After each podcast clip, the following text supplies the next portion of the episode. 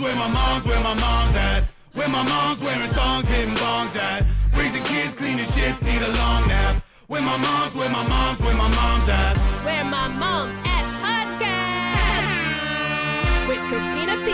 Meow, meow, meow, meow, meow, meow, meow, meow. Thank you for downloading this episode and subscribing on iTunes and watching on YouTube and subscribing. All right, let's, first things first, guys. Come See Me Do stand-up September fifth, Milwaukee, September sixth, Chicago, September seventh, Boston, October third through fifth, Nashville, October seventeenth, Irvine, November twenty-second, Seattle, November twenty-third, Portland, Oregon. All my dates are at Christina P. Online. Thank you. This episode of Where My Mom's At is brought to you by Roomkey. Did you know that most of the big travel sites are owned by two huge multinational companies? All of Roomkey's employees can fit into one hotel room. Roomkey took a hard look at the online hotel industry and they didn't like what they saw. Tricks, half-truths, and misleading information were making it harder than ever to know if you were picking the right hotel or getting a good deal.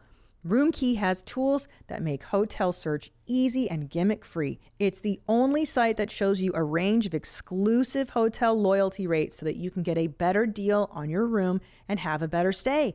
And when you're ready to book, Roomkey takes you to the hotel's website to book direct. I'm telling you, as a professional traveler, that is everything. I always go directly to the website. It makes it rebooking easier. Let's say, God forbid, something falls out. Anyway, it's the best way to secure your room, your rate, and loyalty points without the worry of lost reservations. Hotel search without the gimmicks, hotel booking without the runaround. That's how Roomkey makes travel work for you. Head to roomkey.com slash WMMA today to book your next trip. That's roomkey.com slash WMMA. Thank you, Roomkey. I have to say, I'm I'm so excited to have this person um, on my show. I'm such a huge fan.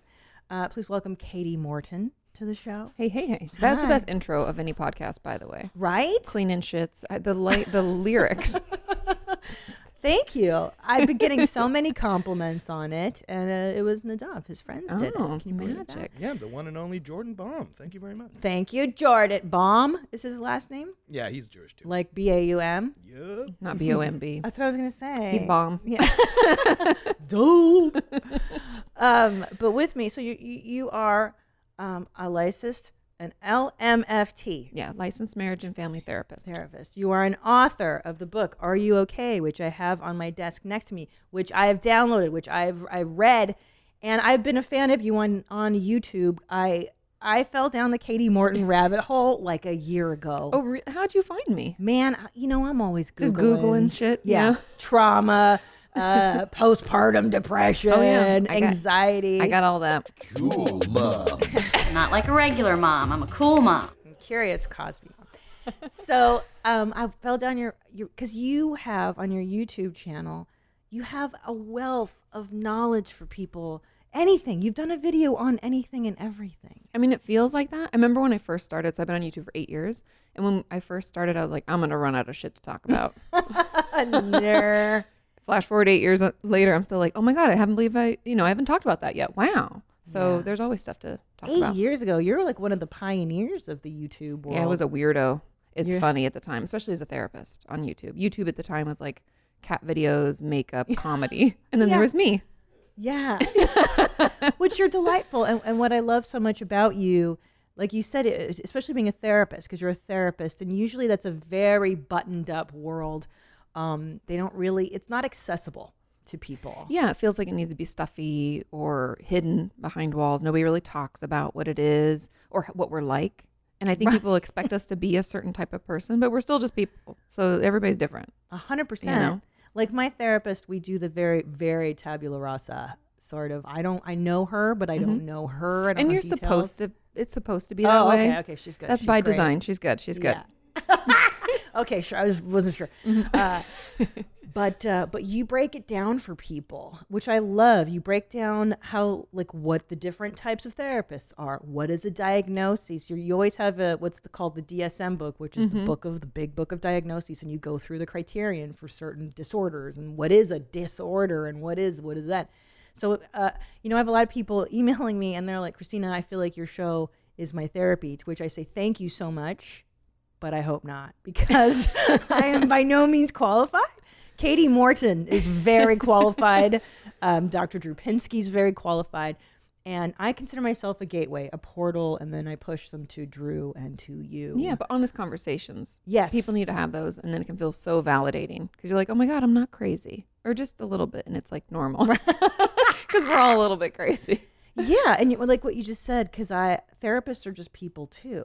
Mm-hmm. I'm in therapy. Right, so let's talk about that. Yeah, I mean, I've been in therapy off and on since I was like fifteen years old, mm-hmm. because at the time, this sounds really weird, and God bless my mom, but like, all my parents or all my friends' parents were getting divorced, and my mom and my dad were like having their own kind of issues. They didn't end up getting divorced, but they were just like fighting a little bit more. My brother and I were teenagers, like, bless their hearts. Oh my mm. God, teenagers are the worst. Yeah. But my mom was like, we should go to somebody and talk about that. People have been talking about therapy, so like, let's start family therapy. Wow. And yeah. how forward thinking of your mom. I know. Because that generation, no, not like we are. We are the therapy generation. Yeah. The others are like, just stuff it down until it explodes. Just drink a lot and hit your kids. Exactly. Yeah, spank them. They're bad. Yeah. Yeah. The wooden, I call us the wooden spoon yes. generation. How does it? Yes. I was just talking about that. The, it's in Hungarian. It's called the fokonál. Oh, and, yes. And, I saw the clip because I yeah. got beat with a wooden spoon. I mean, yeah. Worse. But my dad, it's funny. My dad as a kid had to pick his own switch, like go out in the, I grew up in the country. So like you had a lot of property to roam around and try to find a stick, you know. I hear that a lot. And there's something particularly evil, like you oh. get to pick your own mm-hmm. weapon mm-hmm. that's going to be used against you. Yeah, like, what kind of mind fuckery is that? That's so evil. What is that? That's extra sociopathic, right? It, yeah, it's very strange. Extra, extra. What is it when you hurt other people? Masochistic. Yeah, or, or like sadistic? yeah, sadistic. Sadistic. Ugh. Yeah. So, so do there are therapists required to be in therapy themselves? They should be, but no. Okay. We, I, it depends on, the only time I was ever required, which it wasn't even required, it was recommended strongly, mm-hmm. is when I was in graduate school getting my hours. So the way that it works to become a therapist is you go to graduate school for two two years after undergrad, and then you gain. You, you major in psychology, I'm yes. assuming, they're your bachelor's. You could major in psychology or sociology. I think those are the only two. Okay. And then um, go to two years of graduate school, and then you gain three thousand hours in the state of California before you can become licensed. So it's like potentially working for nothing. I worked for five years, I think, and I was also like a sales rep and a waitress. And like it's like being a comedian. Yeah, yeah, you're like, I do all these things until I can do the thing I want to do. Yeah. And even then you're like, I don't really get paid that much. Yeah. Um, surprise, surprise. Yeah. But during um, during that time, like then you, what was I getting at now? I totally lost my train of thought. Your qualifications. Oh, and then I asked you if everybody's supposed to oh, have to see therapy. a therapist. Yeah. Yeah. yeah. Um, when you are in an internship gaining those hours, some of those places require or recommend that you're in therapy too. But I was already Smart. in therapy. Well, because what's that? Is that called transfer? Is that what a transference or projection when you? Transference. Yeah, yeah it can happen. When you're you're kind of putting your own stuff onto the that'd patient. be counter transference. Counter transfer. Mm-hmm. You were so in smart. there. You were right. Yep, you know it all. Study philosophy. What am I even here for? I don't know. I don't know. I just like to guess. I'm gonna say a bunch of fancy words, and then you like. You were right mm-hmm. in it though. You knew what it was. I knew it. Okay. Okay. So, uh, so okay. I, what I mean is, how do you not like? What if you get a patient who reminds you of that childhood person that you just you hate? You refer them out. You're like, I can't do this. Well, unless you can. I mean, you should keep your shit under control. That's why I'm in therapy. Yeah. Because th- that wouldn't be like my knee-jerk reaction. And honestly, I've never had that happen. I have had people poke my buttons in certain ways where I'm like, ooh, ooh like, I didn't like that. You're getting aggressive or you're being passive-aggressive and that's not healthy, you know? But I'm like, ooh, that stirred something in me. So then I bring that up in my therapy where I'm like, hey, a patient did this and, and I found myself getting really frustrated or pissed off or whatever. And then she's like, okay, let's unpack that. Like, where do you think that's from? And like, when did that happen to you last? And da da da, you know? Right, you go down the... And if I can feel okay about it and be like, because I know it's my shit. So if I'm like, okay, mm, okay, I'm going to do this and then I can feel okay about it, then it's fine. I can keep seeing them. But if I can't get past that and then I'm not, I'm not really therapist me, I'm kind of like... Kati being bullied, mm-hmm. puffer chesting me, then I have to refer them out because then it's not good. I'm not, not doing my job for anybody. No. Which brings me to these questions, that, which I get a lot, a lot, a lot. And while you're here, I get asked all the time, how do I find a therapist? Mm-hmm. What kind of therapist do I see? And how do I know if my therapist is a good match for me? It's actually a lot easier than we think. So the way to find a therapist, Google. Right. Psychology Today, people post things. Mm-hmm. Psychology. Um, that's uh, sorry. That's an, a website or the the print magazine. It's a website and the print. Okay. Okay. Yeah, but um, and I think in the back of the print they still have the list. That's old school. That's real old. But I mean, you can do that. It's like the Yellow Pages. I just got the Yellow Pages the other day. Oh my god! Why do they still send that? No, aren't we going green and shit? No, I, I guess know. When it's yellow, it doesn't matter. Like, I'm. I don't know. A bunch of old people like I gotta find a gardener. Right? You're, Who's in the Yellow Pages? I don't know, dude. Ugh. So anyway. so um, okay so you you just uh, that's wait Google mm-hmm. yeah on. But word of mouth is best. So like if you're like, hey, I, I saw somebody I really liked, or my friend saw someone that really helped them with, let's say, postpartum depression or anxiety, then check that person out. Yeah. Because people that you like in your life often are very similar. Yes. So that's a good way to start. And then go to their website. Almost every therapist, if they're decent and like kind of with it, should have yeah. some kind of website. And then you can like read, because usually they write their own text. They don't like have a, a person that does that for them. Right. So you can get a feel for who they are. You can see the photo, you can read about their credentials, you know, you can get like a gist. So that's like, you know, kind of the way that you find someone. Yes. Or go through insurance. Or go through insurance. Mm-hmm. Now, a lot of people complain about the cost of therapy, um, to, uh, to which I respond, I find a sliding scale therapist, right? They have yes, those you can everywhere, ask for that. More or less. Yes. Um, I, when I started therapy, I paid twenty dollars an hour to oh, see my shrink. I paid nothing. Really? My school offered it for free. So back in the day, I don't know what my mom paid, but I think we had a copay of like thirty bucks. And then in college, all through graduate school, I paid nothing for six wow. years. Wow. Isn't that amazing? It was amazing. And was it somebody who was getting their hours? No. Oh. The second...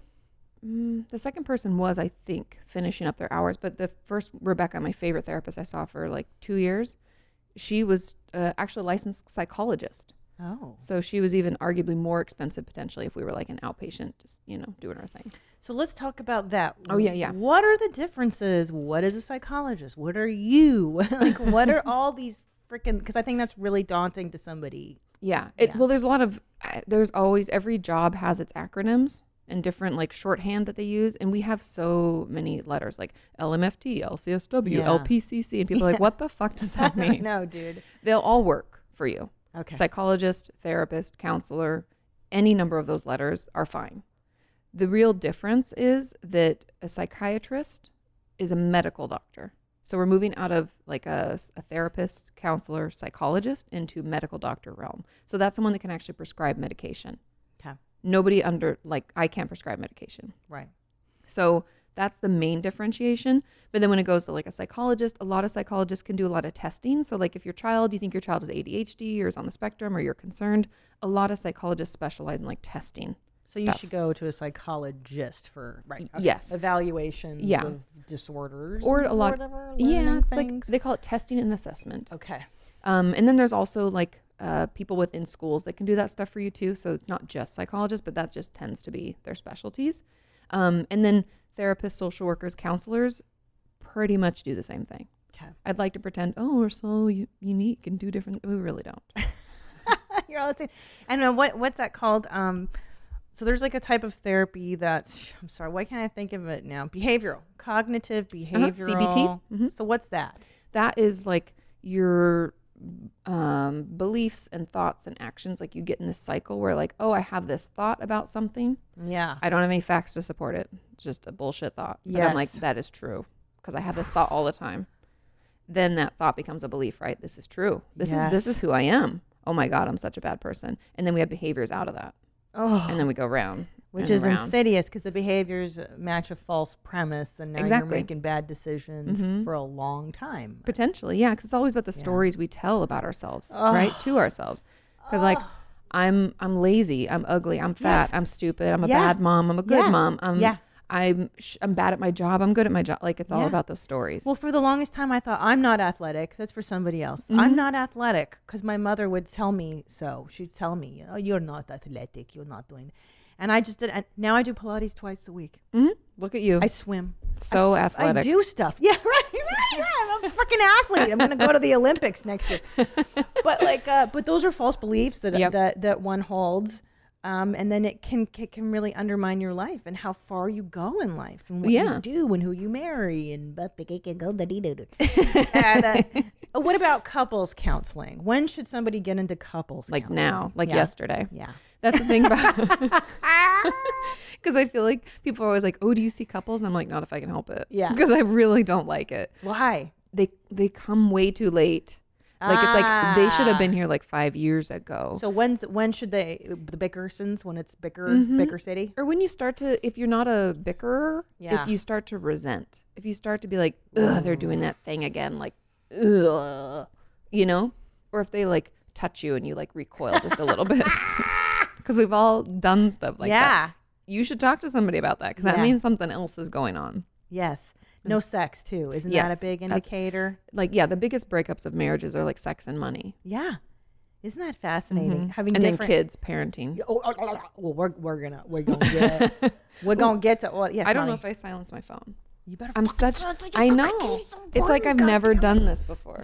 Oh, it's already done. It's okay. Good. It's just, so it's just my O C D. I'm good. Sorry. Oh, O C Ds. I've had those too. Yeah. So let's let me, before we go. Okay. So how do you know? How do you find a therapist? Google. That's how you find your mm-hmm. therapist. What yes. kind of therapist? She says it doesn't matter. They're pretty much all same shit, different toilet, to quote you. Pretty much. You just That's said? almost yeah. exactly word for word.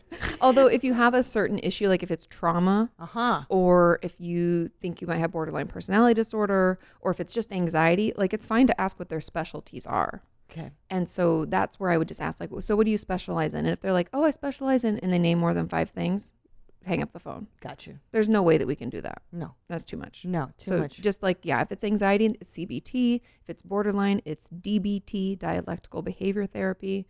Um, and then otherwise just talk therapy, a trauma specialist, things like that. So that's really it. And what I get a lot of emails from, hold on, we're going to, mm-hmm. don't, do not Sorry, fucking no, let me find like, that. No, that's good.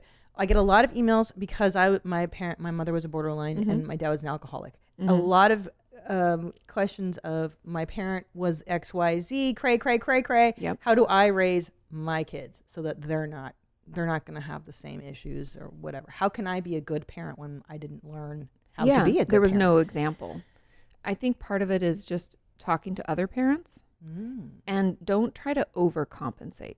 A lot of oh, parents do, do that. that. Yeah, because we're like, oh, they were horrible, so I'm going to be super, super nice and like always forgiving and, you know. Yes. We still have to discipline our children. Yeah. But I think it's like you can read books, you can educate yourself, and you can have people around you that are doing the same thing. So you can be like, oh, I tried, I don't know, I tried disciplining this way, putting them in a corner, and it worked. But when I tried to discipline them and spank them on the ass, it didn't work so much because then they escalate, you know? Yeah. So I think it's just like talking it out with friends, getting different ideas to to do it. And unless your friends suck too. Well, yeah, but I mean, hopefully your friends don't, you know? Yeah. And then you, maybe get new friends. You get new friends.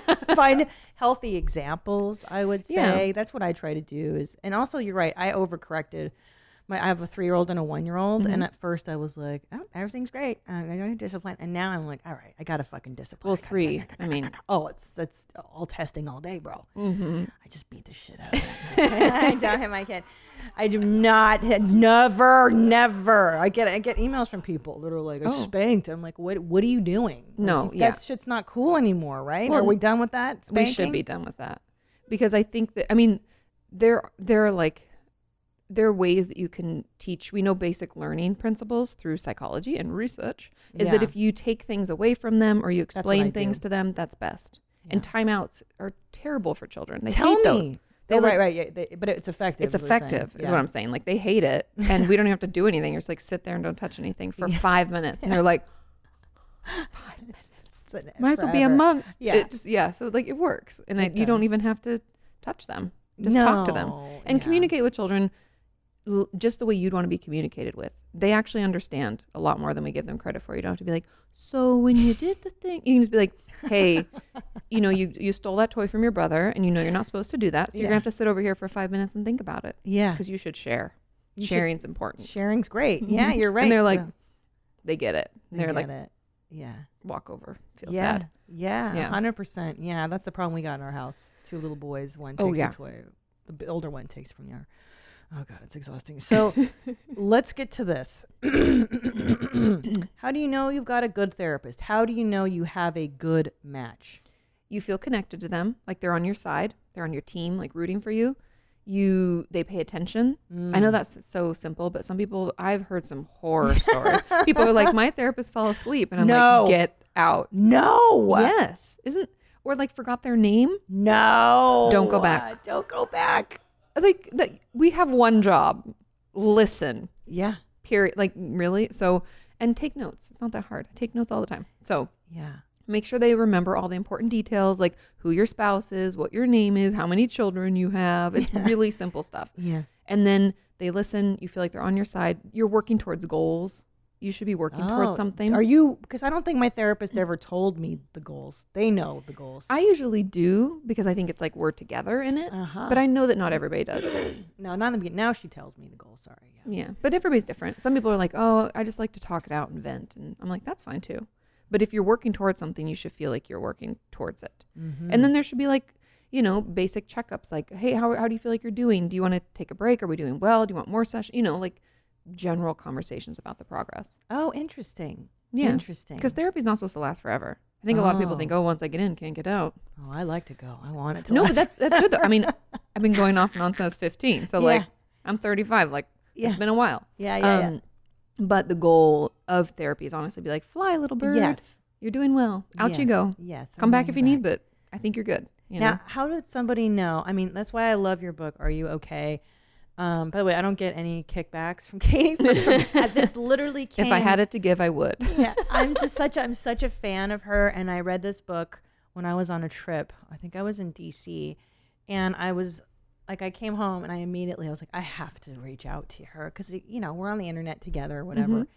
It's fantastic. Read it to get an understanding of what you kind of should, not, I hate the word should, but what what mental health looks and feels like and what yeah. it feels like to be out of balance. Um, totally. A lot, a lot of times we don't know when to go to therapy. When no. should I see a therapist? People don't know what questions to ask because you don't know where to yeah. start. So that's essentially what the book is. It's just like, how do you even know what you don't know? Yeah. Um, because you think you're normal. Well, yeah. And a lot of people don't talk about it either. Like, yeah. go to a therapist. Well, that could mean a counselor, psychiatrist, psychologist. Like, what do you mean? Yeah. You know, there's just so many things to that I assume people know, but they don't. A hundred percent. Yeah. Yeah. Because I didn't know I was um, in need of therapy until I was like, uh, gosh, I'm anxious a lot. Uh, I'm not sleeping. Mm-hmm. I'm uh, every time my mother would call me, I would just cry. Like oh. I'd hang up the phone and just like, oh, like shaking and crying. And uh, I was gonna get married to my husband at the, you know, two thousand eight, and uh, I was like, I don't, I don't think I want my mom at the wedding. I don't know, something's yeah. wrong with mom.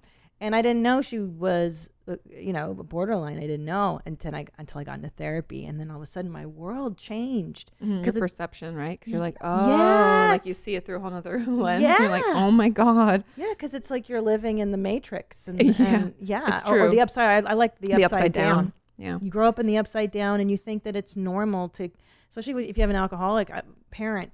You keep secrets. The world is, you know, it's different. It's different. Mm-hmm. Anyways, um, it's good to know that you're A, not alone, and B, that you're, you don't have to suffer. And I think the two things I get the most from people is I I have anxiety and I have depression. Those are the most common mental illnesses worldwide.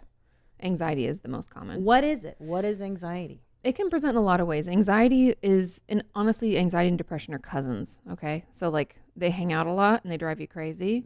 Literally, and sometimes one will happen when the other's not, and then they'll swip swap, and then yes. they happen at the same. And when they happen at the same time, it's like the perfect storm in the worst way. We were like, I'm sad and frustrated and angry, but I'm also super anxious and I have a lot of energy. Yeah, and that's really dangerous because that's yeah. when like people could try to, k- to kill themselves, things oh, like that, is that or hurt right? other people. Mm-hmm. Oh dear. Yeah. But you know, those are. That's just how we feel. That doesn't mean we're going to do anything, but that means that can bring us to that point where we're like, is my life worth living? Ooh. I don't know. This person really pisses me off. Like you just feel so scattered and not yourself. Jesus. And you take those calls. I do. I gladly. Like, whew. I'd be like, I don't know. You're stressing me out. God damn it. I don't know. Um, okay. Oh, so, but anxiety. Sorry. I yes, didn't even yes, answer your question. Yes, anxiety and depression. So okay. Anxiety is when we have a lot of worry. And we can't control the worry. Oh, God. So it's yeah. like you worry about everything and anything. Excuse me. And um, you just have no way to deal with it. And then depression and anxiety can have panic attacks, but that's panic disorder. That's like one of the anxiety disorders. Mm-hmm. I'm talking about like generalized anxiety disorder, which is like what anxiety, basic anxiety. Um, and no matter how much you try to control it, it doesn't get better. Then depression, on the other hand, is like you don't enjoy the things you used to. You don't have the energy you, you used to. You've had fluctuations in sleep, appetite. And you just feel overall just shitty. Mm. And that has to last for most days for at least two weeks. When you say that has to last, you mean to be diagnosed as depressed, right? Yeah, as or having major depressive disorder. A disorder. Mm-hmm. That D S M book we were talking yes. about earlier to get a diagnosis mm-hmm. or whatever. What about getting meds? So how does somebody, let's say they're they're so anxious they can't go on, they're so depressed. Um, would you recommend people see a psychiatrist? Yeah, a psychiatrist over your primary care doctor. Correct. Oh, a hundred percent. Because they don't, yeah. they just see so many people, and I'm not saying that they don't know, because they are a doctor, but they don't specialize. Like again, if, if we're right. wanting psychotropic medication, which which is what we call like antidepressants and stuff like that, you want to see a psychiatrist, right? And so um, I think the like the way to know if you need medication is if you don't have the wherewithal to even try in therapy. You're like, I'm too anxious to even try to find oh, a therapist. Yeah. I'm too depressed to get out of my house. Like, what am I gonna do? Oof. Medication can be, I call it like a life raft, like gets you just above the water enough so that you can do other things. Um, I don't think people should only take medication yeah. because it doesn't fix the problem. That's like saying like, oh, I have pneumonia, I'm just gonna take a cough drop. And you're like, dude, like, okay, it made a little better, but you're still really sick. Like yeah. you're not fixing it. Yeah, the underlying we're issues. Still in the upside down. Yeah, you're still you're still thinking your your thinking is still skewed. Exactly. You have to get that corrected. Oh man, so one of the biggest things I get asked is postpartum depression, mm-hmm. and I feel because I I had it two I had it twice, once with my first kid and with my second baby, and now I'm just kind of coming out of the fog of it. Um, and what really w- was curious to me is that the the term postpartum depression. You're like, what what do you?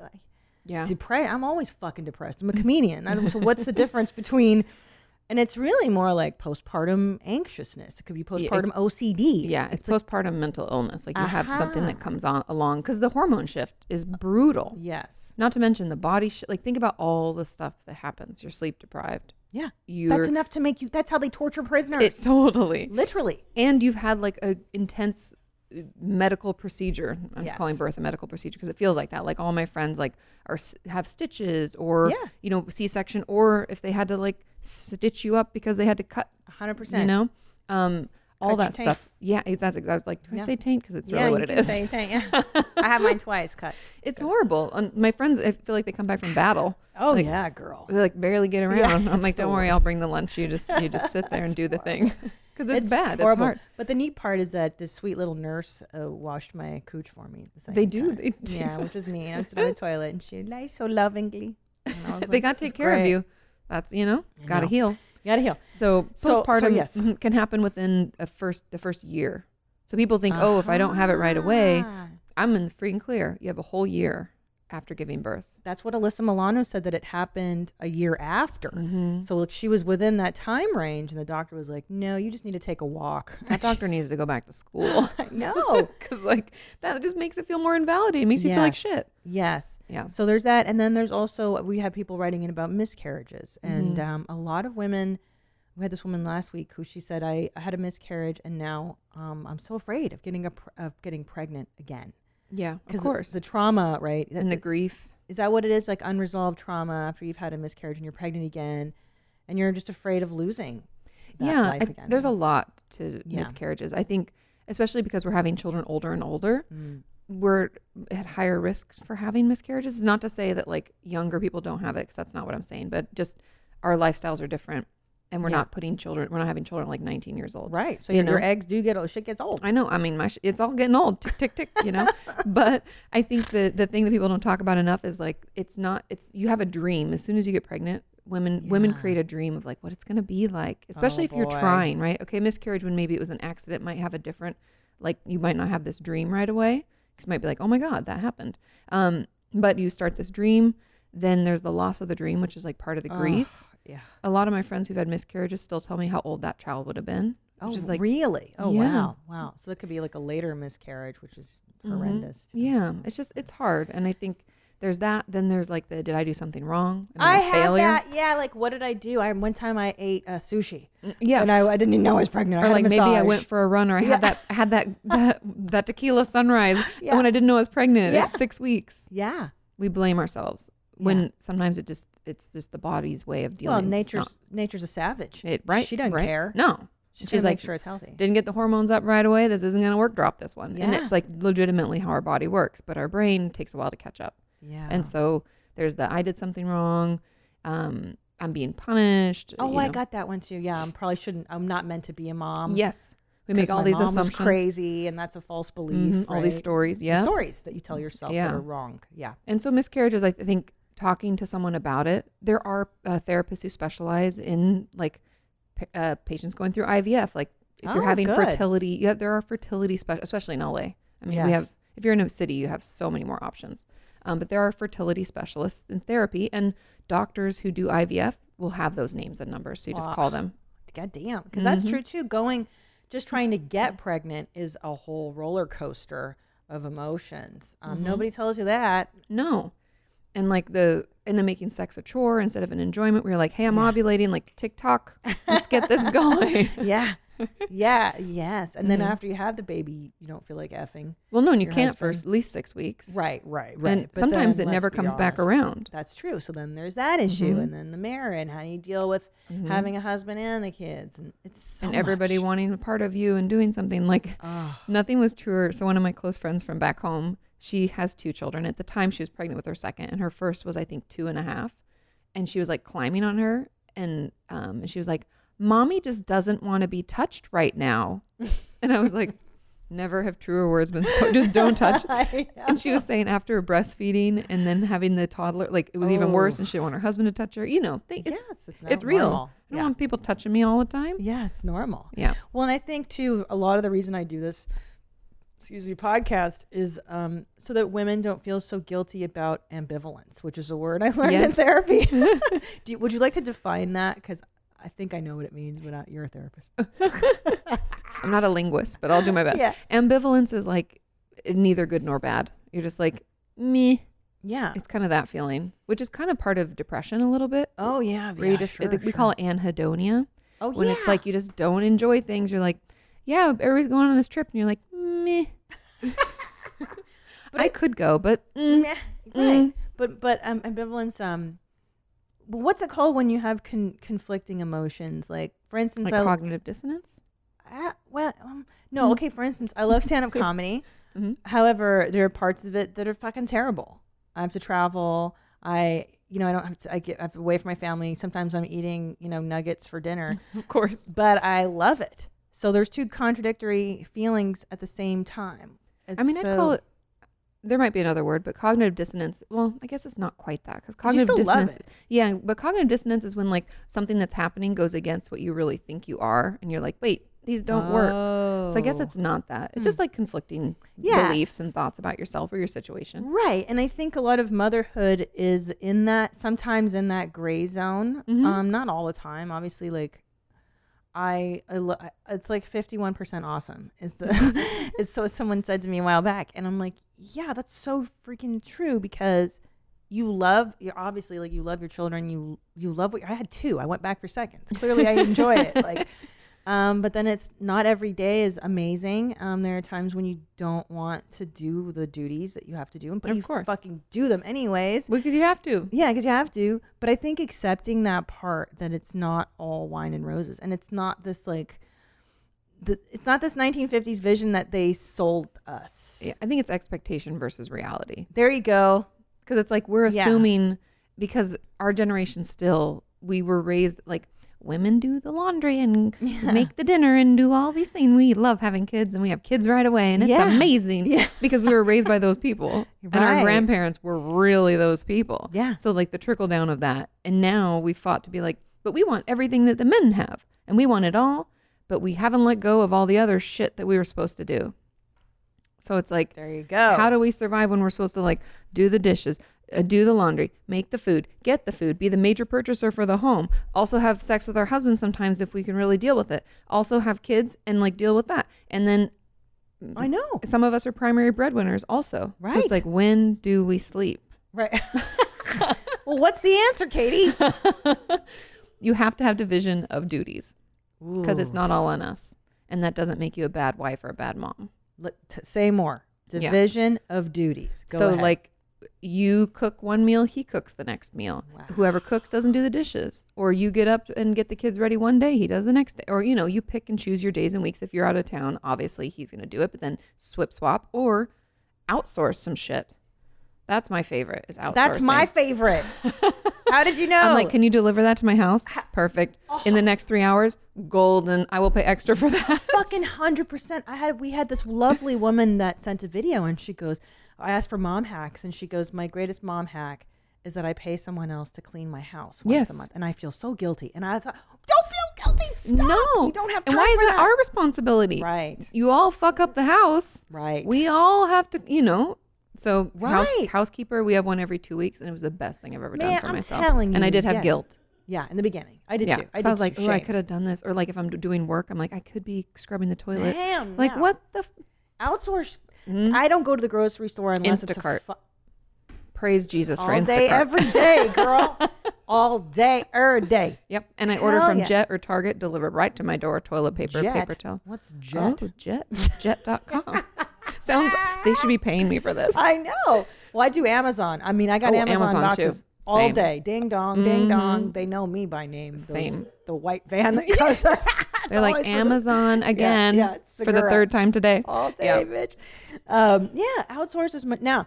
But Jet's like Target, just so you know. It's the same. Okay, they just have different items. Sometimes I can't find what I want on Target, and Jet'll okay. have it. Okay, like Jet, like their airplane. Yep, J E T. Uh-huh. Okay, let's take a minute here to thank our sponsors. Michelin, moms and dads, we've all been there. You're driving down the road, your kids are napping in the back seat. You're thinking about what to make for dinner when suddenly another car swerves in front of you. You slam on your brakes and for a split second, you're terrified if you'll stop in time. You want tires that perform well with every stop, and that's where Michelin comes in because stopping safely consistently matters. The average family will stop and often emergency stop some twenty thousand times per year. Michelin, unlike other brands, builds their tires to perform every time across every diaper run, pickup, drop-off, and road trip. When worn Michelin Premier all-season tires come to a complete stop, some other worn tires are still traveling over fifteen miles per hour. Michelin is the world's leading tire manufacturer. They are dedicated to enabling mobility and safety for all parents driving around with their loved ones in the back seat. Michelin has a rich one hundred twenty-five year global history and an unwavering dedication to provide products and services that make driving around with your family safer, more efficient, and eco-friendly. So next time when you're looking for new tires for the family car, consider Michelin Premier all-season tires. Michelin, performance every time. Thank you, Michelin. All right. This episode is also brought to you by The Real Real. Own iconic luxury items at unreal values with The Real Real, the leading reseller of authenticated luxury from top designers. I love The Real Real. I went there the other day to look for a handbag because let me tell you, they got the Louis Vuitton, they got the Gucci, they got the Rolex, the Cartier, and hundreds more at up to ninety percent off retail. That's bananas, ninety percent. Why, why are you paying full price for this stuff, man? New arrivals come in daily and every single item is authenticated by The Real Real's team of experts. In fact, The Real Real employs over one hundred brand authenticators, gemologists, horologists, and art curators from around the globe who inspect thousands of items each day to ensure that every item is one hundred percent authentic. Shop and consign women's and men's luxury fashion as well as fine jewelry, watches, art, and home. Shop online or visit one of their original stores in Soho or West Hollywood or their newest location at eight seventy Madison Avenue in New York. You may also visit one of their luxury consignment offices in Chicago, Dallas, Miami, San Francisco, and Washington, D C. In-store new customers receive an automatic twenty-five dollars off at checkout. I love The Real Real. I can't recommend it enough. There's no reason to be paying full price for these name brands. I just love it. You can shop in store, online, or download the app and get twenty percent off select items with the promo code REAL. That's the real real dot com, promo code REAL for twenty percent off select items. Thank you, Real Real. All right, this episode of Where My Mom's At is brought to you in part by PACT. You know when your kids put you in the hot seat, peppering you with questions. What are cars made of? What is the sky made of? What are my clothes made of? PACT, an eco-friendly clothing company, wants to make sure you at least have a good answer to the last one. No gross stuff, just one hundred percent organic cotton. I love this company. I love PACT. I swear to you, I was looking for just regular one hundred percent organic cotton clothing for my kiddos because that's all I want. Just give me the good stuff. Give it to me natural, nice, soft things.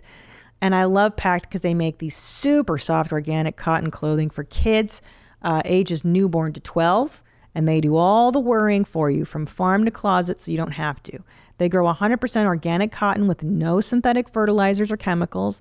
And the best part is, what I like, is that they invest in the people who make the clothes, starting with the farmers. So care is imbued in their product the moment it's plucked from the earth till it hits your kid's skin. You know what they don't do? Mark their products up just because they're organic. Get this, moms and dads. Everything is fairly priced. For example, t-shirts, get this, just six dollars. Why? Because fairness seems like a good quality to model.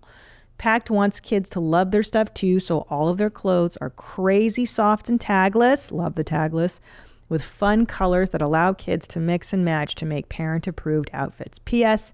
PACT also makes clothes in adult sizes too. Love it. So shop head-to-toe goodness for the whole family at wear pact dot com. Use code where my moms at to get twenty percent off your first purchase. That's W E A R P A C T dot com and the code where my moms at. Thank you, PACT. Oh, I love this. Okay.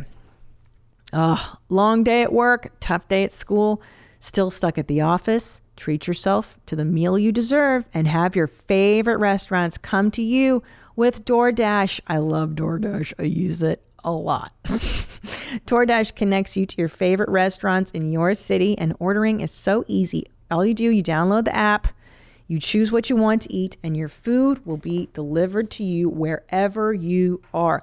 Not only is your favorite pizza joint already on DoorDash, but there are over three hundred forty thousand restaurants in three thousand three hundred cities, so you might find a new favorite too.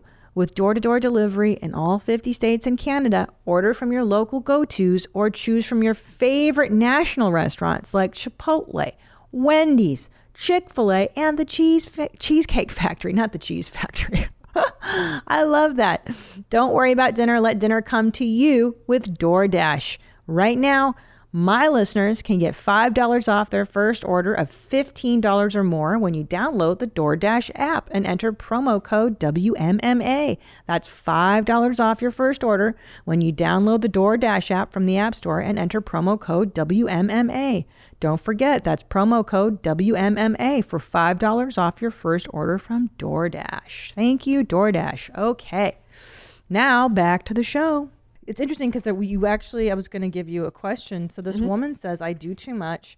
Um, but how do you have the conversation with the husband who needs to pick up the slack? Because let's say you've got a guy, let's say you're in a situation now where it's more traditional. He works, you're the stay-at-home mom. Yep. And you would like to have the roles be divided a bit equally. Now, the, the party line is, but he works and I know he's food for the family and I got to do it, so I can't complain. So you can, because like his work's not twenty-four seven, right? So like let's just get that out, because that's right. So frustrating, and you know that's not fair. So I think the conversation first should not happen. Whereas mom's is P S yes, that's the, what I was. The mom's that's what job I was is twenty-four seven. Yes, it never. Yeah. We don't get vacations. We don't no, get girl. Yeah, it's like oh we went to Disneyland. Yeah, that's like more work. Did you? That was like a retreat for work. Yeah. No, we're going on a vacation next week with the kids. It ain't no vacation. It's no vacation. It's just feeding your kids and trying to get in them a different to sleep. Area. Yeah, it's terrible. Yeah, but go no, ahead. Yeah, so, yeah. So there's, I think first the conversation must happen when it's not in the moment. So no Ooh, good conversation key. Starts with like you unloading the dishwasher and then bitching about doing it, which is when everybody wants to have that. Always that they're f- grunting quietly. Like this is the fourth ah, time this week yeah. I've had to put this away. This son of a bitch. Yeah, it never starts out good. So wait till it's not on on front of mind. Uh huh. So you're, you're maybe you're in a better, more loving place with him mm-hmm. emotionally. You have more patience. You have more patience, and you will come out the gate in a better way to be received. Okay. So do it when you're not pissed first. Second, ahead of time, write down your bullet points. So mm. what are your main pain points? Is it groceries? Does mm. that, is that what really gets you going? Like, what is it that really starts? Because it's not the dishwasher. We all know it's not that like last thing. Yeah. Isn't, you know, it's like. Right, right. That's number ten. It's been building yeah. up for like two months. Yeah. Or two days, doesn't matter. But anyway, yeah. so like, what are your main pain points? Yeah. What are some solutions that you have? Because you need to come to the table with some ways that it could be fixed. Interesting. So that could be like, hey, I really think that we should pay the one hundred fifty dollars a year for Instacart or for Amazon Prime or whatever. And this is why. And that would really help. Or we need to have a housekeeper come and it would cost this much more a month. Because we're all on budgets. We all have things we got to do. So like, come to the table with ideas. Or like, I need you to pick up one meal an evening on your way home from work. Could you grab da da da? Because I don't want to cook. How do you phrase it? Do you literally say, I need you to? Mm-hmm. It would be helpful for me if you could. Ooh, did you hear that, ladies? It would be. Let's practice. Mm-hmm. So Tom, pretend I'm. Mm-hmm. Okay, and I'm going to do it post-coital. Okay. That's when I we're both most relaxed. That's fair. That's when I know I have his ear. Mm-hmm. All the rage, the, the poison all, juice is out. It's out. Mm-hmm. I'm, so I'm going to recommend for the ladies. Okay, she didn't say. I'm going to I'm going to yes and you on mm-hmm. this, Kati. That's per- perfectly fine. Milk is milk him so mm-hmm. that he's empty and he's not rageful and he's t- and you get him tired. That's when they're tired and vulnerable. Yep, they're calm. They're ready. Yep. Yeah, you've just done the magical thing, Tom. You know. um, Wait, sorry. How do I start? I, I need you. No, no. How about, it really stresses me out when I have to cook dinner every night. How about we start out yeah, with like, ahead. um. Could I just talk to you about something that's been bugging me? Can I talk, Tom? That was really, your lovemaking was amazing. Your dick is huge. You're, you're such also. A, yeah. Tom. Best sex of yeah, my life. Yeah, yeah, oh, yeah. P S Tom, you, did your penis grow since this last trip? Gosh, you're so strong. And yeah, I noticed. So manly. How, mm. Yeah, your technique was really good. Can I talk to you about something? Yeah, can men mm-hmm. men get nervous when they hear, can I talk to you about something? They yeah. go, they go, what, what? Oh, so it's shit. Like, could I just tell you something's been bugging me? Can I tell you something's bugging me? And then he goes, yeah. Sure. Sure. I'd be like, um, I feel like I've just, I'm so over, overwhelmed mm-hmm. with the kids and stuff. And that it's really hard for me to get dinner on the table every night. And I was mm-hmm. wondering if you could do dinner like one, one, five nights a week. Like every night? How about like, and how about like three nights a week? Would you mind picking up dinner? Yeah. On the way home. I really, I need you. Say, mm-hmm. How do I say mm-hmm. it? Okay. Um, I need you to. It would be like, you know, it would be really helpful for me you know, is really if you could. Yeah. You know, it'd be really helpful for me is if you could pick up dinner three nights a week or mm-hmm. you could do dinner, mm-hmm. whatever you want. And don't complain, right? Like if they do it, you can't be like, you got this stuff. No, you yeah. be like, it, then it's like classic conditioning. Yeah, yeah. You have to be it. Like, go. This I is amazing. This. Yeah. Thank you so much. I really appreciate it. Maybe you could have sex again, just as like a, just to seal the deal, make sure the dinner's always coming. And then you're like, you just have to, you know, you can't be like, oh, you forgot the sauce I wanted for the, mm, shut the, mm-mm. Just be glad it's here. Did you hear that? We have to like get it in a routine. Conditioning. Mm-hmm. You use the word, now see, that's just so funny. Because I use the analogy like Cesar Millan, this mm-hmm. is in my oh, special, yeah. I use calm, assertive energies. I am the buck leader. And you, it's a similar thing. You reinforce the good. Mm-hmm. Wow, thank you. That, sweetie, you've mm-hmm. got chicken and macaroni and cheese. Oh my, the kids are gonna. Ah. I love it. Oh my God, amazing. Thank you so much. Oh, you're just the best. Yeah, mm-hmm. I love you, sweetie. Thank yep. you. I'm so much happier. Yeah. And I'm so horny. This chicken I makes, me, makes yeah. me so horny. Yeah. Food being delivered, such a turn on. Can I tell you, I, I literally started joking to my husband that way. You know what I started doing? Every time he took out the trash, I'd be like, ooh, look at your biceps when um, you take the trash sexy. Out. Yeah. I literally started doing it as a joke. At first he knew I was joking with him. But then I think it, it works. It became real. Mm-hmm. And now I re- I totally reward. Yeah, you I always reward. It. Yeah. We yeah. all want to be rewarded. And I have to say, and I know this sounds, this is very un-P C and against the women's lib. You know what they really want? They want sex. They want the validation. Yeah, the of sexual, course. Because isn't it true that to a man, that's the biggest, uh, what is Connection, it? really, yeah. I think. It's the best way you can, not, it's not, I don't want to use the term like please a man, because obviously, but it's yeah. more like, that's the best way you can show love and support to your partner. To if your partner's male. A man. And what's the best way a man can show love and support to the woman? Listen. Yeah. And to and to really listen and be heard. And yeah. Not half-assed, like, you know, where the, it's oh, like, stop this, it. I'm, I have my, to demonstrate. It's my dinner table. No, I know what you're uh-huh. doing. Uh-huh. Yeah. Uh-huh. Uh-huh. Uh-huh. Mm-hmm. Oh, God. For those of you just listening, she's going to her iPhone and I'm scrolling. Swiping. Yeah, I'm scrolling oh, through Instagram or something God. Or that's emails. Or, yeah. my, and you know what I do? I stop talking. That's the thing. Yeah. And then they often won't notice. They're like, mission accomplished. Yep. That shut, shut her up. up. Yeah. She's been harping about that for six months. True, true story. I love it. Okay, so you so let's recap. Okay. Don't talk to them when you're angry about the thing you're raging about. Mm-hmm. Wait mm-hmm. until later, preferably post-coital. I mm-hmm. think that's just my strategy. That's not Katie's, but we agree it, that it's it, a good it's strategy. It's a good idea. Mm-hmm. Um, you, you you you convey your stress, but not in a shitty way. Like, you don't do anything. No, don't here. blame. No blaming no blame. language. It's more like, you know what, I, I I'm stressed out. Mm-hmm. You know what would really help? Because men also like to help and like to they? fix. So then you're fix. giving them and you're like already giving them that. You're like, this is what you could do to help. Yeah, and fix this. Yeah, and they're mm-hmm. like. Mm-hmm. Oh yeah, they, they like that. They love it. Here's a solution because mm-hmm. you've already thought of the angles. Here's what you need to do to make mommy happy again. Exactly. And then you get nookie, and, mm-hmm. and that's reinforcement. Coming, the mm-hmm. good things. Okay, easy yeah. enough. And that's no score, cool. no keeping score either. Like when you yeah. come to them, don't be like, "Well, I've done a seven." That never gets anybody anywhere. Don't start counting like, "Well, I've done dinner for three months and twelve days and blah." No, just be like, "This is what I need. This is what's upsetting," and there's a res- resolution. Because I think in a marriage, especially what we we're talking about, how women do we're all, everything. You're mm-hmm. the chef, you're the psychologist, you're the the the, the driver, the, whatever, the maid. The, the marriage is never equal. I think this is an illusion. Yeah, especially in the where we are in society, it's just it's not it's not happening yet. No, and okay. I think the emotional, like that being the psychologist. Like I was talking to a girlfriend of mine who has two kids and she's like, the emotional work that I do for the family, mm. and nobody talks about that either. Like that's mm. just like a. Oh, it, it's not like food or cleaning or making money, but it's like, that's a lot of labor too.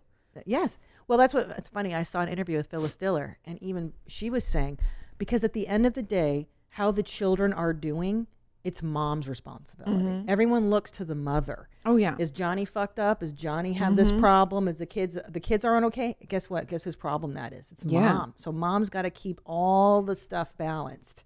Yeah. That's wow, a lot of responsibility. That's why... What do you recommend for women? And how do we, how do we, um, how do you deal? How do we deal with all this crap? I think we ask for help. We ask for help. We delegate when we can, outsource things. Outsource. Um, until you feel like you're able to do everything and you have time for yourself. Because I know that people are like, oh, once you have kids, you never just have, you never get any time. You can make that time. Mm. Sure, that time can't be like, oh, a weekend away with my girlfriends. But no. It can be like, I'm going to go to dinner on my own or I'm going to shower. A hundred percent. It can be like, one hundred percent. You know, have little moments to yourself throughout your day or th- once a week or whatever you need. Like we have to find a way to make time for what we need because there's always going to be something else to do. Always. And there's always somebody else that'll ask us for something, want something from us, but you have to be able to say no. So then boundaries would be the next thing is like, okay, so we've outsourced and we've told our husband, so we're delegating some things and we're feeling better. Don't fill those, that better space with like other shit that you don't want to do. Right. Because we do that. We'll be like, oh, I've done this. Well, that means I can do more. Uh-uh. No. Don't fill the bullshit. No. If you want to sit down and watch a rerun of Law and Order S V U, then you just fucking, fucking do, do it. it. Yeah. And maybe that could be a thing that you need from your husband. Yeah. That could be a need. And by the way, you use the word need. Yeah. Not it's, want because uh-uh. it's, it's a need. And and fun is a need. I just learned that yeah. in the last few years. um, fun is a need. Exercise is a need. Sex is a need. Mm-hmm. Um, eating well is it like these are needs yeah. in order to maintain right your, your yes. and your emotional life. You need to see. I need to see a shrink. Otherwise, yeah. the whole family's gonna fall apart. If mom's not okay. Guess yeah, what? No one's okay. Nobody's okay. Yeah. Because the truth is, with great power comes great responsibility. And the fucking truth is that mom is the head of the ship, man. Mm-hmm. We're the head of the ship. Yeah. You're the one that delegates the whole tone of the house. And if mama ain't happy, ain't nobody else Nobody's happy. Nobody's happy. I mean, happy wife, happy life isn't just a phrase for a reason. You know, it's like. That's the truth. Or like, what was it, My Big Fat Greek Wedding, when she's like, the man is the head, but the yeah. woman is the neck. And she turns that head wherever she wants it to go. It's true. Like, it's true, but you're the leader and you got to take care of yourself. Yeah. So you fucking lead your house, bitches. Go and do what you need to do, man. Yeah, so need. that you can get back and lead tomorrow. Like yes. we have to keep doing it. So it's like people, I, I'm even guilty of this, like trying to fill space and be like, oh, I should be busy or I should be doing I more. Know. No, you're shooting all over it. Like just let yourself be. If you need a break, you need a break. We're not robots. No. So. You know, do you know Louise Hay? She's no. dead. Oh, no. oh, Louise Hay. Um, uh, she's a hippy dippy lady. She oh, had I like Hay her House already. Radio. Yeah. And she's, she, I do this meditation. She, uh, she goes, eliminate the word should from your vocabulary, mm-hmm. throw it in the dumpster, never to come back again. She talks all the time. I love it. That was part that. of my therapy when I was yeah? a teen, was like not shoulding on things.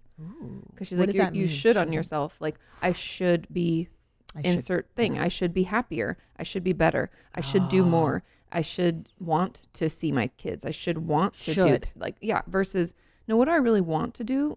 And why do I feel pressure to do these things? Mm-hmm. And is that pressure internal or external? Because mm-hmm. internal, we can one hundred percent control. Right.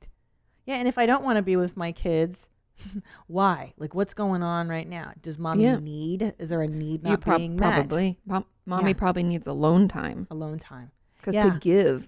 Oh, it's a constant give machine. And yeah. you get exhausted. You have to refill. It's like you can't pour mm. from an empty pitcher and one hundred percent expect shit to come out of it. No. one hundred percent. Yeah, even just going to get my nails did. I oh, do that. I, I did that away. yesterday. That's I feel great. so fancy. But I hadn't I had done go. it in like a month and a half. And I was like, see? I feel like a dugabore. I can't even get my shit like together. Like a what? Oh, a dugabore. What's that? I don't know. It's a term my dad used to a use. A dugabore? It means just like not put together, a mess, like a total run amok. Was he American? Uh, we're Polish. A dugabore. Is that a Polak? I have no idea.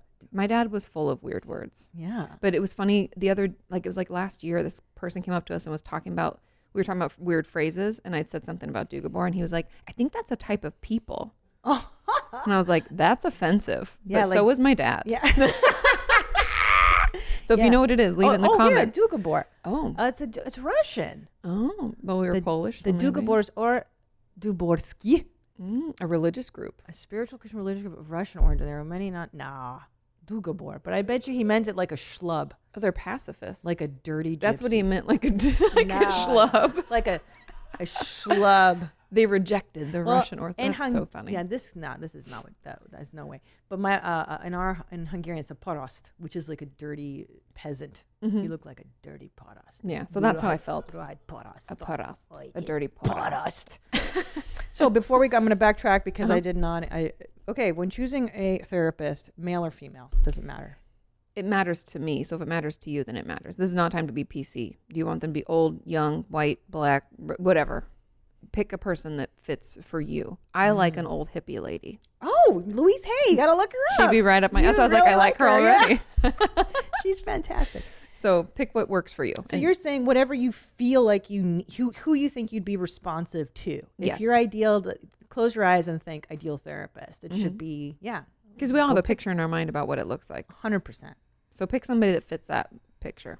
Yeah, you know what's funny? One time I saw a therapist and uh, he was like a roly-poly older white guy with a beard and he looked like Santa. Ooh. And he had white Velcro shoes. Oh. And mm. like, thank you. Thank you, Kati Morton, for your disdain for him as well. Because I felt if this man doesn't know how to dress himself. If he needs Velcro shoes. I mean, he looked at and he had terrible jeans on. I'm like, if this asshole doesn't know how to dress himself, how's he going to tell me how to live my life? Yeah, that's like if he walked out of his mom's basement to meet you. You're like, and you're fifty, you're, what's happening? Yes, bro. How like, are you going to help me on my life when your life seems in shambles? That's what I'm yeah. talking about. Like you, you want to you want to go with somebody that presents themselves in a manner in which you aspire to be. Yeah. Like, right? Dress for the job you want. Praise his Allah. Job is therapy. He wants to dress like a yeah, therapist. I mean, he dressed like a gnome, like a garden gnome. I'm like, yeah. no. Okay, I have some questions for you that I would yes. like you to answer. Of course. This one, uh, this one I have, this is a personal one too. I was just, I had a mom friend over. We discussed this. Okay. Okay. Uh, one topic I love to discuss, uh, having an irrational fear about getting some sort of sickness and leaving your kids behind at a young age. Mm. I have a pain here or there, and I instantly go to the thought that I'm going to die and leave my kids without a mother. Maybe you could have a psychologist slash counselor or whatever to discuss this. Yeah, I, I have it all the time. Existential angst. I think it's anxiety. That would make sense. Because it's worry. Right? Mm. And it doesn't even have like a real, I mean, kind of there's a trigger like, oh, oh, my back. Oh, my God, I could have cancer and I could die. You know, like I get yeah. it, but it, there's really no real reason. We're almost like spinning it into something that it doesn't need to be. Oh. Which is probably a couple of things. It's probably anxiety driven. Yeah. And it's also just the intense pressure of being a mom mm. because they can't live without me. Mm. And that's the story you're telling yourself. And like, I could leave them and they could be destitute. It's like this. We're just allowing, like in anxiety disorders, there's O C D, obsessive compulsive disorder. Yep. Now you're speaking my language. And part of O C D is like intrusive thoughts. Yeah, yeah, yeah, yeah.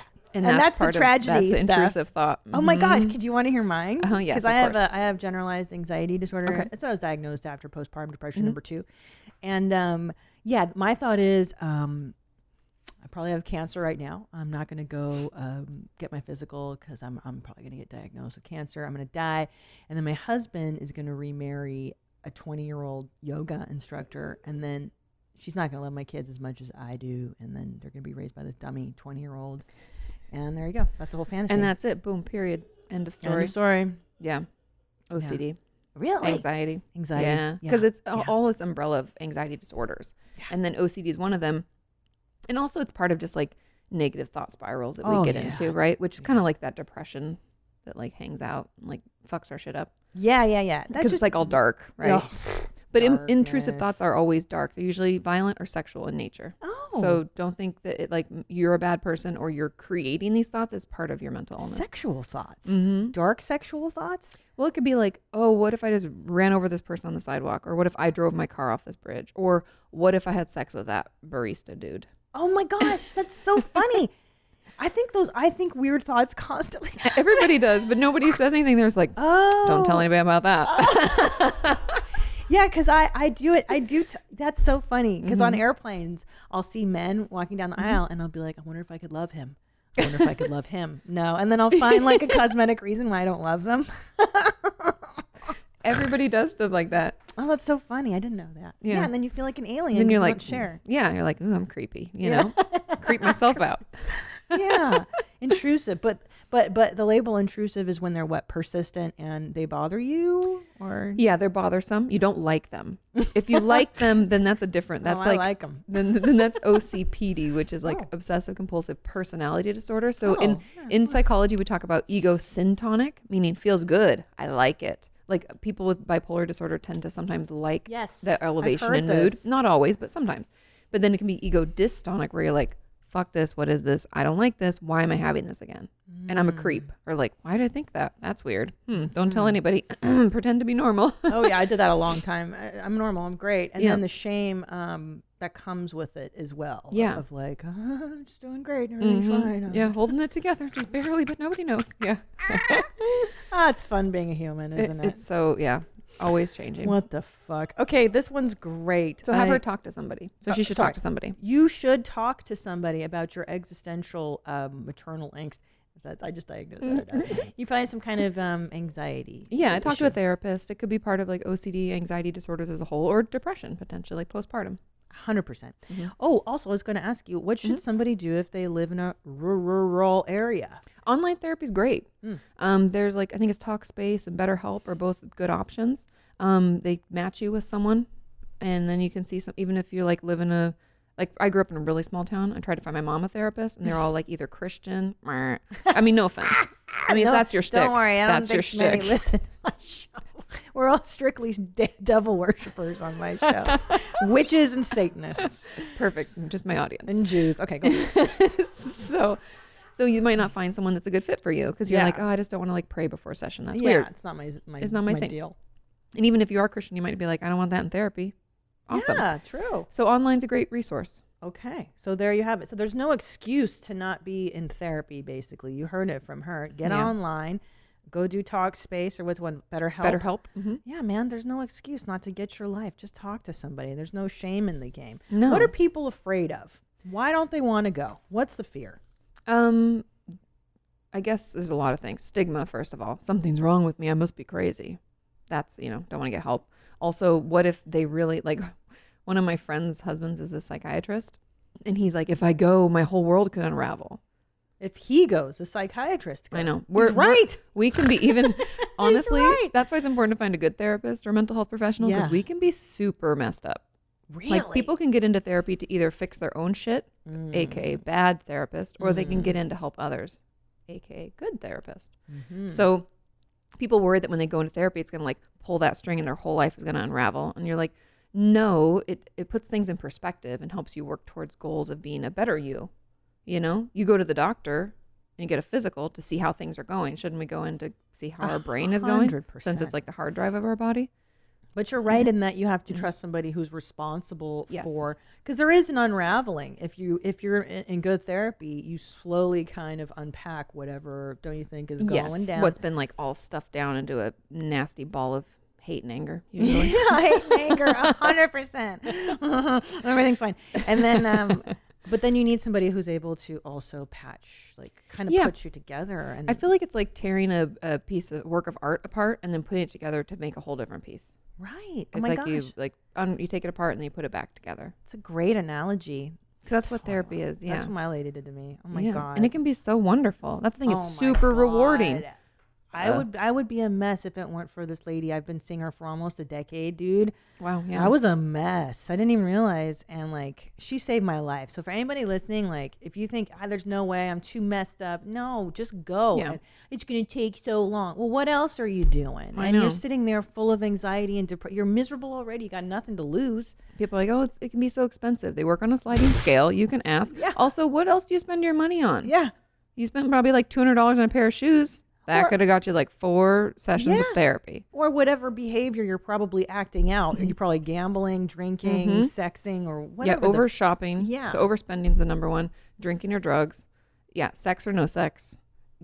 Potentially ruining relationships. Mm-hmm. Booze. Yeah. Coke. But whatever the heck it is that you're mm-hmm. doing to medicate. Yeah. Instead of going to treat it's yourself. It's cheaper. Therapy's cheaper. A hundred percent. Yeah. Yes. It, yeah. A hundred percent. And you, you have the rest of your life. Why are you being miserable? Okay. So this one I get a lot too. Uh, this one says, I'm struggling so much to feel any amount of joy mm. regarding my pregnancy. I'm halfway through my pregnancy and I wish I could have a do-over. I don't want to do it anymore. I have a six-year-old who is legitimately the coolest guy ever, and I have a really great husband who loves us. But I'm twenty-three weeks pregnant and I just feel completely overwhelmed and extremely sad whenever I think about the new addition. Oh boy, so there's a lot of backstory too. Yeah, and I mean, do you, like, wanna, do you need a lot more? I mean, I, I could, I could get a little more. Let My me first pregnancy. Here, read it. You read. Yeah. Read out loud. Okay, sorry. I'm like reading quick, like speed reading. Like, let me get caught up. Okay, my first pregnancy was so easy. I was so excited for the baby. I struggled with breastfeeding, but overall felt never felt any baby blues. Mm. Felt like motherhood was for me. Six years later, I'm like, oh, it's a different type of pregnancy. Oh. So I'm always exhausted, throwing up constantly, in pain. Oh. And don't have the energy to show my husband love at all. I cringe when he wants to touch me. Okay. So um, I think, so it's just really uncomfortable. And I um, just like when I think about feeding the baby, I just cry. Breastfeeding was so hard back when they had no other things. To, she had nothing else to worry about. But now it's like everything's hard. So then what? And I think there's a couple of things. First of all, allowing yourself to feel how you feel and not fighting it. Mm. Because feelings are like waves. And like if you just like ride them out, it'll be fine. Like, oh, I'm feeling worried. I'm feeling overwhelmed. I'm in pain. I'm not comfortable. That's all okay. What she's telling herself is it's not okay. Mm. And that like is when you like try to, have you ever, has anybody ever tried to surf? Yeah. I've tried. I'm horrible. It's so hard. And you like almost drown, right? Know, you're like, I'm, so I'm doing this on purpose for some reason. Yeah. And you like try to swim against the wave uh-huh, to get under it. Yeah. And that's like what she's doing. She's like fighting against the feelings. Like, oh, I should be joyful. I should, uh-huh, should, the should, should, should, should. So instead be like, this pregnancy is different and I'm uncomfortable with that, and that's okay. And it's okay. You know, there's this lovely, you know, Ram Dass, he's a hippie dippy too. He talks about allowing the the emotion to go through you, to pass through yeah. you, to be porous, to be. We don't have to react to it. Correct. You don't have to judge. Because it's a judgment on the feeling. A hundred percent. That's what, like, that's the killer. Well, and that's the what causes more pain. Yeah. Because if we're like, oh, I feel sad. Oh, I shouldn't. Mm. I'm such an asshole. Mm. I don't have the right to whatever. Then we feel worse about it. Then we have this other feelings. It's like this, that feeling had babies versus yeah. like it's just a feeling. I feel this way. That's okay. Mm-hmm. Everybody feels this or way. Or what I do is not feel the feeling. I'll try to avoid. I'll numb it out. I'll numb it out or I'll get anxious. Oh, yeah. So you, instead I'll like, go into anxiety. You're like tiptoeing around it. You're like, eh, uh-huh. it doesn't exist. What? I'm and your fine. brain's like, it totally exists. And here it is. Great. I got to shop on Amazon. I got to get more diapers. Yeah. I got to stockpile supplies. Yeah. Like I go into, yeah. Yeah. Yeah. yeah. The kid's okay. I got to check out that. Yeah. Make so for this, I think... Um, journaling could help, which sounds really hokey bajokey or weird, but it's like helpful just to get it out. Mm-hmm. And then I would encourage her to write, start tracking her feelings. She can get on Google, look up feelings charts. These things are amazing. Feelings charts. Mm-hmm. Ooh. It's like lists. So some people have trouble, like, what am I feeling? I don't even know. A hundred percent. All yeah. the time. Oh, there they are. There they are. And so you can like print one out. I like, there's one that's like a big circle and it has a ton of them.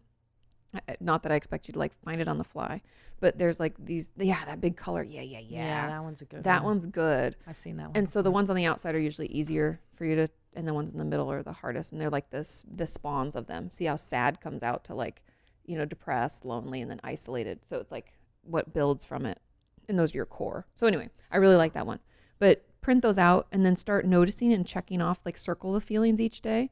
And then once you write why that feeling's okay. Like why it's okay yourself, yeah. Well, and they can be irrational. Your your yes. feelings can you be. You can look for evidence to support it because it might not even be there. Oh, that's interesting. Like my husband doesn't love me. What evidence do you have for that? Probably not anything. And the, but the feeling is legit. Mm-hmm. However, the reality doesn't confirm the doesn't, truth of that. You don't have feeling. to judge on, judge it. Judge it's it. the judgment that we're looking at. Oh. We're actually looking at the judgment and being like, does that need to be there? The answer is no. No. But yeah, so th- that can kind of help. I think that should probably help her. Yeah. Because every, we all know every experience is different. Just because one pregnancy was easy yeah. doesn't mean the other one's going to be. Also, right. when we have another child that's dependent on, on us already, it can be even harder. Yeah. The second child, I've, it can be so exponentially harder. People are like, moving from one child means I still have some, you know, semblance of my life and the way it used to be. Having two, you're like, fuck this, no I am out. This is all I am. I'm just a parent. A hundred percent. Well, people ask me all the time, what's it like going from one to two? Should I have a second child? Mm-hmm. I'm like, I cannot answer should for you. No, you have to make your own decision. Yeah. But I can tell you that you're really all in. Like if you yeah. don't mind staying home and you don't mind the kid, I have a kid compound. I don't leave the damn house. Well, yeah. Cause you, I love you, it. Yeah. but, that, but that's the thing. You, you chose it and you right. like it and it's yeah. just part of your life. Right. And yes. like, but some people think, oh, I can still do everything. No boo-boos. No, no, no. No, you, you cannot. You have two other humans that depend on you. Yeah. And what are you going to do with them when you're gone? Just have a nanny raise them? That sucks too. A lot of people do that too, but yeah. that's like not, yeah, that's not always the best. Well, I've heard the saying, pay now or pay later with your kids. You oh, got to put the time oh, in. True. Put it, yeah. That's a, yeah, that's some real shit right there. Yeah, dude. Mm-hmm. That's why mama's home. Mm-hmm. My ass is home. I'm there, man. I yeah. am fucking there. Okay, hold on. Let's see. And thanks for whoever sent that in the backstory. That was helpful. Yes. Okay, let's do this. Oh, this one's interesting. Um, Hi, Christina. I want to know what your thoughts are on moms that smoke weed. Cannabis has always helped me a ton with my patients. I'm naturally a very stressed slash anxious person, and weed really helps. Love the show and love you, Nicole. Thank you, Nicole. What do you think, Doc? I think having a real conversation with your children about what that is and why you're doing it is where you have to start. I think mm. people are afraid to talk to kids about drugs, alcohol, sex, um, depression, mental illness in general. But kids don't have any judgment like we do. Think about it that way. If you tell a kid like, mommy's just sad because like life has been hard. And so I'm going to have to take a nap because I'm just, I'm sad. Don't you ever get sad? They'd be like, yeah, I do. Yeah. Okay. Th- there's no judgment.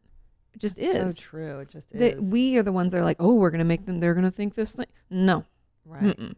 If you just speak honestly and openly with children, they'll deal. It'll they be okay. It. If we don't, they tell themselves stories to make sense of what's going on, and they'll blame themselves. Usually. Yes, they're I did blame. something that made mommy mad, and that's why she's taking a nap. Versus, mommy had a hard day at work and she's sad, so mm. she's gonna nap.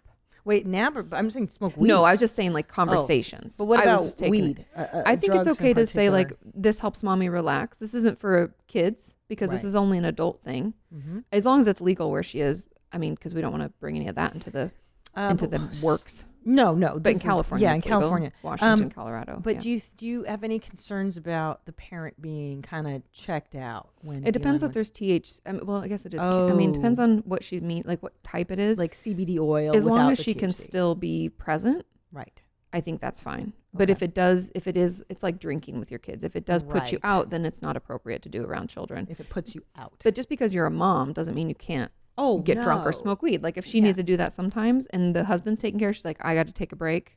Love you. This is us breaking up the duties. Yeah. You're going to have to deal with dinner. I'm going to go chill out for a bit. Yeah. Then that's fine. Yeah. But I think there is like a responsibility factor. Definitely. So I'm, I'm, so in other words, um, let's say it's two p.m. mom's smoking a doobie and hanging out with the kid. Like probably not that no. level Mm-mm. of like, I'm super high. But it's like a conversation with your spouse mm. about your, also, if it's like your anxiety, she say, oh, patience. I She's, think, and stressed and anxious. I think talking to a therapist could be helpful because this is just numbing out the issue. It's not fixing the issue. Mm. It's just like taking medication. Yeah. Um, having a conversation with your spouse, making sure you're not the only, like the only caregiver around when you're doing that. Yes. Just being responsible, yeah, being be a parent, and then just doing it. I don't have any problem with parents smoking weed, or, but as long as they're either with it or not in charge of the kids. Yeah, I Is agree. That clear? I, no, no. Unless don't I, smoke weed and try to care for your children if it puts right. you out be, of be able to handle like a, a, you know, whatever. Okay. Yeah, I but I think you. It's fine. Now this one's interesting. Um, hold on, hold on.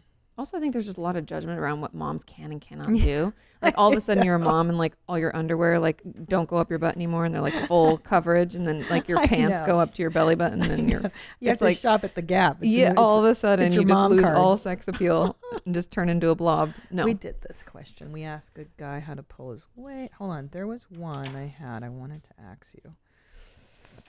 What the frick one? Joy. No, we did that. Sorry. Hold it's on. It's okay. No, I don't want to use that. It's a bummer. oh, here's oh, one that you could know about. This was fucking interesting. Okay. So you treat patients that have borderline personality disorder yes. in your practice. Do you want to just quickly run through it for people maybe who don't know what it is? Yeah, borderline, borderline personality disorder is um, a pervasive mental illness, meaning it affects us most days, like almost all the time. And it's born usually out of trauma.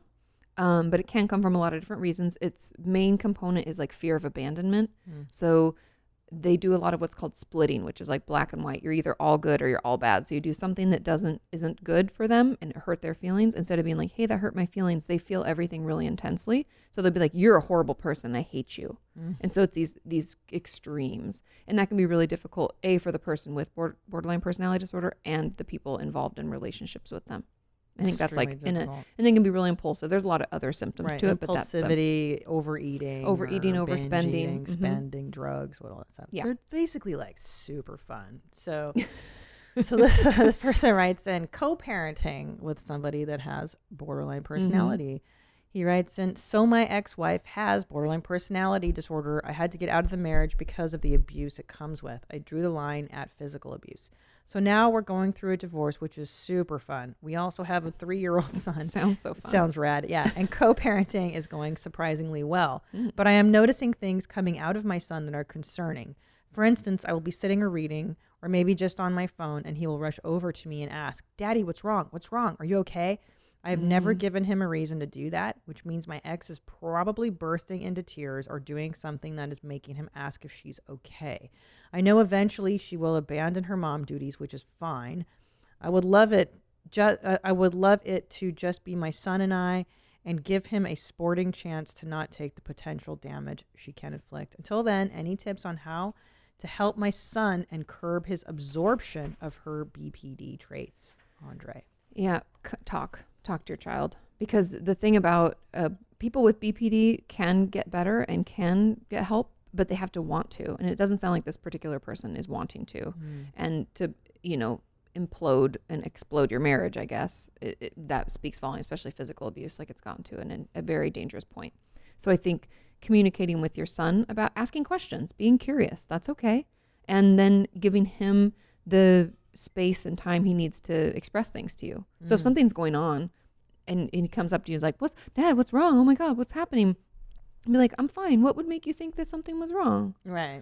Just be curious, because that will tell them more about like what's going on, to be like, what'd your mom do? Yeah. Because that, the kids get defensive and then they feel like they're put in the middle, and we don't want to create that dynamic, especially because if that, if the child takes that and tells the mom, I can see that only being That's bad. bad news. Yeah. So I think it's just uh, communicating, letting them know, seeing what's going on, learning, and then having conversations about like, oh, I just enjoy some time alone sometimes. That doesn't mean something's wrong. You know, I'll tell you if something's wrong. Mm-hmm. And then, then communicating that way. So I think right. it's just like talking to your kids again. I think people are sometimes afraid to communicate, but communicate to them in the way, if you can for a minute put yourself in their position and that age of you, if yes. you can go back in that, be like, what would I have wished my parents had done? And my answer ninety-nine percent of the time is talk to me.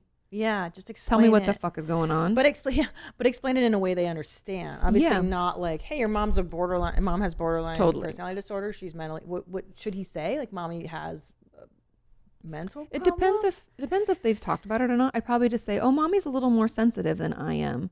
So that's oh. that's why I'm not as easily upset. That's a good that's a good way to explain that to a kid. Because also it's still their mom. Right. And that's the tricky thing with parenting too, is because even if your parents suck, they're yeah. still your parents. And that's like, it's good and it's fucking bad. Yeah. You know? No, talk to my shrink about that. I've been unpacking that for a fucking decade. um, how do you explain death to children? I think that's, you're honest about one. it. What is that? So what, for instance, my, my family dog died uh, a couple months back. I think what you, do you say? I think you say that um, whatever, if you're religious, then you go into that spiel. But I think if you're not, you just say that, yeah, the dog got old, or it got hit by a car and it didn't survive, and it's really sad. And again, going back to the fact that people are like, oh, I don't want kids to be sad. And like, no, kids have feelings. Let them yeah. feel the feelings and be like, I'm really, and then express your stuff. Like, I'm really sad mm-hmm. and that was really hard and I'm going to miss the dog. Are you going to miss the dog, or how do you feel? You know? But do you say death? Like, do you explain the concept of death? Like, he's never coming back? Like, what do you... I, I think it depends on the age, because I don't know... Three. I don't... I know. And I don't think he'd no, understand the understand. concept. I just said doggy heaven, and we're going to miss him. And yeah, you could say doggy sad. heaven. He went to a place. So yeah. we're not... We're going to... You know. Yeah, just don't be like, oh, he's in a... Like, my parents are like, he ran away. That's what they used to always That's say. It. Or That's like, it. oh, he's in a farm in Nebraska. Like, what? Yeah. Come on now. Like, why can't he just come back? Exactly. Yeah, kids are like, what? Because that doesn't make yeah. any sense. Yeah. So just give them enough information. Be like, yeah, you could say he died. I said he got really old and sick. Yeah. yeah. And then he's no longer with us now. He died. You could say died, yeah, but died. I wouldn't get into a whole conversation about what death is. Right. Because I don't think at three they could actually mm. understand like uh, object permanence and oh, stuff. Right. Do you know what I mean? Oh, right, like, right, Think right. of developmentally, like them understanding. They know that if you go away, you'll come back, but I don't think they understand like spiritual world, you know? No, like, souls. And, but maybe yeah. at like, I don't know, eight, ten, you could start having real conversations where you could just say like they got sick and they died, and that means that they're not here they're anymore. Not, died means they're not coming back. Yes. Right. Yeah. Right. And, and I think died. that's okay. Don't. I think that makes sense. Yeah, I think you did a good job. Doggy Thank heaven, you. They're not here, and and then you can just let them f- express what they want to feel. I'm sad. A hundred percent. And I always tell them we're very sad, aren't you? You know, I'm sad. We're gonna miss him. Mm-hmm. Yeah, it's sad. It just is so sad. That it's not a because feelings are not. Uh, The problem. It's when you don't talk about that shit. Exactly. Okay, what about this? I get a lot of people saying things to me like, uh, well, first of all, yeah, oh, oh, I had someone write in asking, um, they're fifteen, they have a fifteen-year-old son, and the mm-hmm. grandmother is dying, okay. and he wants to be a part of the death mm-hmm. of the grandmother. Is that acceptable? Yeah. A teenager can deal with death? Yes. Okay. And I think even more so, especially because teenagers, I, don't, I mean, do you remember what it was like to be a teenager? I do. I hated it. I fucking hated it. I hated it. it. But yeah. it's because we're our hormones, we feel so much. Yeah. It's the point in our life when I think that we are the most like sensitive. Yeah. And so more than any other time, let your child participate, because mm-hmm. I think it's really important for them to feel and validate how they feel. Yeah. I'm having a hard time too. I want to cry too. And that's okay. You know, um, and letting them be part of it is probably part of their own healing. Yeah. So, oh, that's interesting. Okay. And they're capable. Yeah. Uh, what about the question I get a lot, which is, um, my parents are pieces of shit. They're mm-hmm. not involved in our children's lives at all, but so-and-so is getting old and dying oh, and God. They want to see the kid, and I want them to know their grandparent or something, mm-hmm. even though the grandparent has no interest and has been a piece of shit. Like, what is that all about always? Uh, guilt. Yeah. It's that Irish Catholic guilt. I'm just kidding. Yeah, no, I think you're right. Like, you should want mm-hmm. to I have should. grandparents. We should have this relationship. Things should be normal. They should be good people. Yeah. We can't control that. I think if, I mean, only do it if you think it's helpful and healthy. Right. If it's not one of those things, if it's just out of guilt, I know people talk about regrets and everything, but you only have regrets oh. if you allow yourself to judge behaviors that you maybe didn't think about. So you're thinking about it.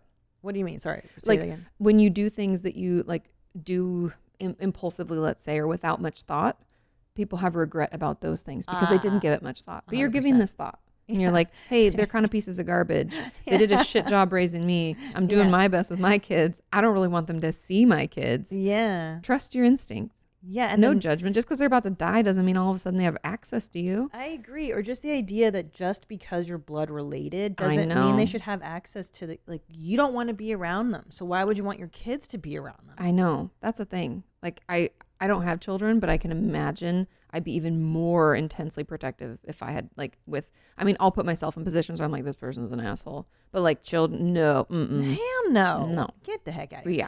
What about, uh, it's Christmas time mm-hmm. and, uh, crazy Aunt Stacy's coming over and maybe she's got a little mental problems too. Mm-hmm. How, what do you do with that? And she's going to stay with us for a couple days. Okay. Um, and talk with your children ahead of time. Okay. And talk to them openly. Like, yeah, she has a mental illness. If, if you know, um, it makes her, she's a little loud or she, she cries a lot, and just know that that's just part of what she's dealing with. one hundred percent She yeah. drinks. Yes. And we know alcohol is not good. Right. But she, you know, and just be honest. Yeah. As much as you can. And then be like, so, you know, we're just going to give her space. Right, just give her her space. That's what I tell your children. Just give her your space because you want them to not be around as much as possible, I'd assume. Oh, that's a great idea. If she's having a hard time. I don't know how crazy this is. Right, like if you see her, if you see her crying or if you see that she's a, in mm-hmm. a in a mood, just give her some space. Yeah. So they're not potentially upset by, you know, get out of here. What do you want? Or Lord only knows. God, I hate everything. Okay. Family's hard. Family's really fucking hard. Fucking worse. Oh, um, how do you feel about people having sex with their kids in the same room? Like, no, babies? no, people do that. They email me and they're like, I mean, baby, baby. Like if they can't, they don't know they have a belly button. Right. They're not going to know you're having sex. But I'm talking like five, mm. I get emails where like our five-year-old's asleep and we started banging and then he woke up and it, I ruined my orgasm because of it. It's like, wait, what? what? No, okay. another, get another room, get a room, literally. Okay. What of about, your own. What about nudity in front of your kids? I don't think it matters until they're old enough to know. Which is that age? What um, age is that? I mean, they'll probably start to get curious around like four or five, asking what things are. Yeah. That's fine. That's like natural curiosity. But I think after that age, you should probably, you know, like if you had a daughter, she could still shower, you know, see you naked, whatever, but I wouldn't put her with your sons and your husband. Do you know what I mean? Yeah. So my sons shouldn't see my Hooters, uh, I mean, this. I mean, he's only three. Curious, I yeah. give him a couple years, and then yeah. Can I, what what age do you stop listening to Howard Stern in front of your babies? Mm, put your headphones in. Um, Even at baby age. Once they start talking. Talking. Yeah, I agree. Because then they can I, say stuff. That's about when I stopped. Like, yeah, yeah, yeah. Hey, oh, Baba Booey. Yeah, and now I'm like, oh shit. Uh, my first, my kids' first words were hit him with the hind. um, okay, I think that's it, you guys. Uh, do you have anything else you would like to add to moms, or anything you feel like we didn't cover? Not really. I, I feel like I just wanted to suck all the juice out of having you I can here. Come back. Please come back. Okay, yeah, good. I, totally See, I forget back. that. I forget that like you're a local person. You yeah. can be here. Um, thank you so much for being yeah, here, of course. Kati. Thanks for having me. Check out her YouTube channel, guys. And she really has covered like every topic under the sun. And if she hasn't for some reason, can can they email you? And they can. Uh, you're on the socials? I'm on Twitter. I'm on Instagram. Everywhere that you can find me, just Kati Morton. Kati Morton. Find me. M O R T O N. Also pick up her book, Are You Okay? I highly recommend it. It's an easy read. It's accessible. There's not going to be a lot of just stuff you're not going to get. Which it's just like my channel, kind of. I, yeah. wrote, I wrote it all myself. I know. I love That's it. A, it was very yeah. cool. You're very talented. Oh. Very, very everything. I love you, Kati. Oh, love you, Kati. All right. Thanks for being here, Mommy. Yeah. Thanks for having me. Meow. Where my mom's, where my mom's, where my mom's at? Where my mom's wearing thongs, hitting bongs at? Raising kids, cleaning shits, need a long nap. Where my mom's, where my mom's